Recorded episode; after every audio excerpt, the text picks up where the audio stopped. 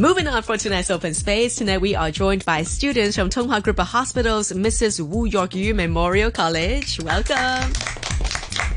And here they are introducing themselves. Yeah, I'm Nestle from 5C. Hi, I'm Christy from Class 5D. I'm Jacqueline from Class 3C. I'm Cosine from Class 3C. All right, welcome to Open Space, everybody. We'll be talking about celebrities and how they influence teenagers these days. First of all, who do you guys follow or look up to as in celebrities?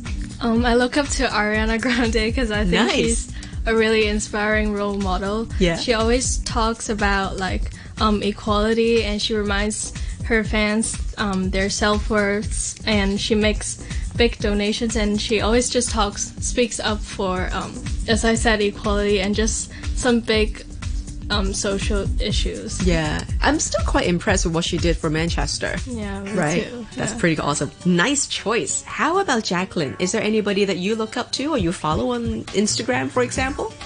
I follow Ellen Walker on Instagram. Right. Because he tries to tell us about the environment. Right. Yes. That's a very interesting choice. Do you enjoy his music? Yes, I enjoy his music, and I often listen to his music. Awesome. How about for Cosine? I look up to Zendaya because she told us we no need to follow the latest fashion to be pretty. Right. Did you start to notice her before or after The Greatest Showman? Before. Before? Yes. You're a true fan. Yes, because she joined I forgot the name of the TV series. Right. But she is from Disneyland. Yes. Disney Channel. Yes. Nice one. And then finally for Natalie? I look up to David Beckham. Right. And he's not only a good father, but also I love his passion about football and different kind of lifestyle. Yeah. He's a friend of Asia, especially Macau these days, right? He's always around. It's like every now and then you will see, oh, David Beckham's in Hong Kong, just strolling around Hong Kong streets. That's pretty cool.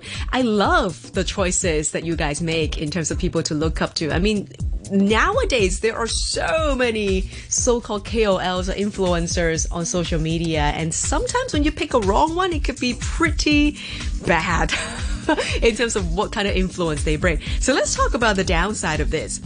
Is there anybody that you feel like if teenagers are following, they might be misled to do, say, crazy things? I would say Logan Paul. Logan Paul.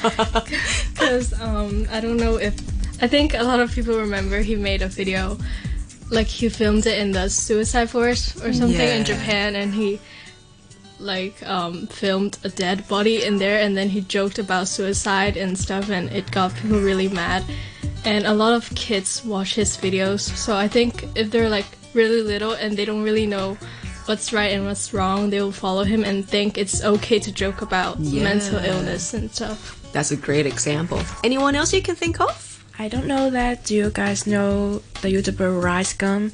And he visited Hong Kong and he took a video that I think it was insulting Hong Kong people because he was impolite. Right. Yes. Yeah. I mean, we from Hong Kong, of course, we feel absolutely emotional about that one. Okay, that's a great example too. How about for Cosine? Anyone you can think of? I think is Justin Bieber because he has drug addiction and he has drunk driving. Yeah. And many teenagers may follow him. Yeah. And he is also a playboy. Maybe the boys will follow him like that. Well, he's trying very hard to clean himself up though. Yeah, but before yes. Well, it's good to have a good end of that story. I mean, if he stays good, that is. And Natalie? I think I do not have any exact cases, but as long as people could distinguish whether their behavior is right or not, I think it's quite... I think people should consider more before they follow the celebrities' behavior. Yeah. Okay. When we talk about influencers and celebrity culture, though, we have to talk about the Kardashian and Jenners. And what do you think about those guys? I think... a lot of teenagers look up to them because of their bodies, and a lot of teenagers think it's so-called perfect, but they don't know that they actually spend hours on hair and makeup and maybe even photoshopping themselves. Yeah. And yeah, just a lot of teenage girls compare themselves to them, and that makes them maybe really insecure about their bodies and just self-conscious. Yeah, but you know, if you're wise enough and you look at it from like a very wide angle, you might be able to tell whether a photo is real or photoshopped or not. But then if you look at, let's say, the success of Kylie Jenner, she's now being crowned as the world's youngest self-made billionaire. And that's over Mark Zuckerberg, the founder of Facebook. I mean, that has got to show some kind of influence that she has over social media. I mean, the reason why she's making so much money with her makeup product, it must have been related to her social media platforms, right? Mm-hmm. I mean, that's another thing that we have to talk about. Like, do you guys ever get influenced by, let's say, a celebrity, and then you decided to buy either clothes or products that you see in the photo that they were posting? I think no matter what they try to promote for, especially when they are posting their product on social media, more and more people start talking about it. And it's also can be explained by a phenomenon called celebrity effect, which is the ability for a celebrity to convince others to buy more about it. So many and many companies start using this kind of effect to promote their products, so it can also change the consumer buying behavior. So yeah, that's definitely going on. It's very real as well. And at least, say, Instagram, for example, they need to say that it's an ad.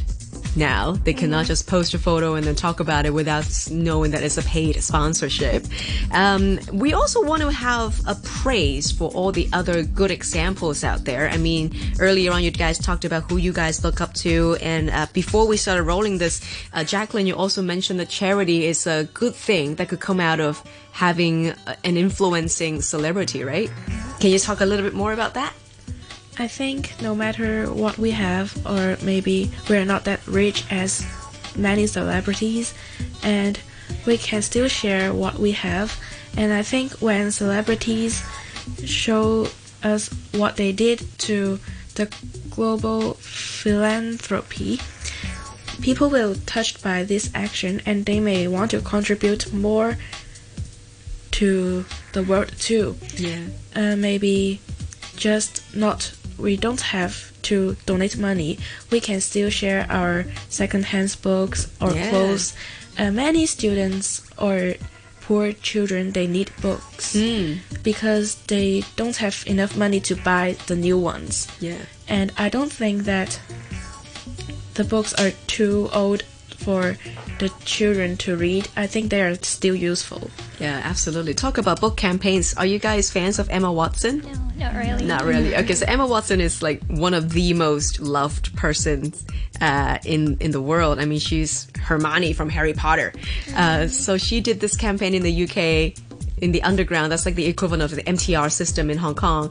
And she would sign and write a little note in books and then just put them in hidden places along the MTR stations and let fans find these books, and that's a pass it on for other people to just encourage people to read books again. I mean, campaigns like that, celebrities like that are fantastic.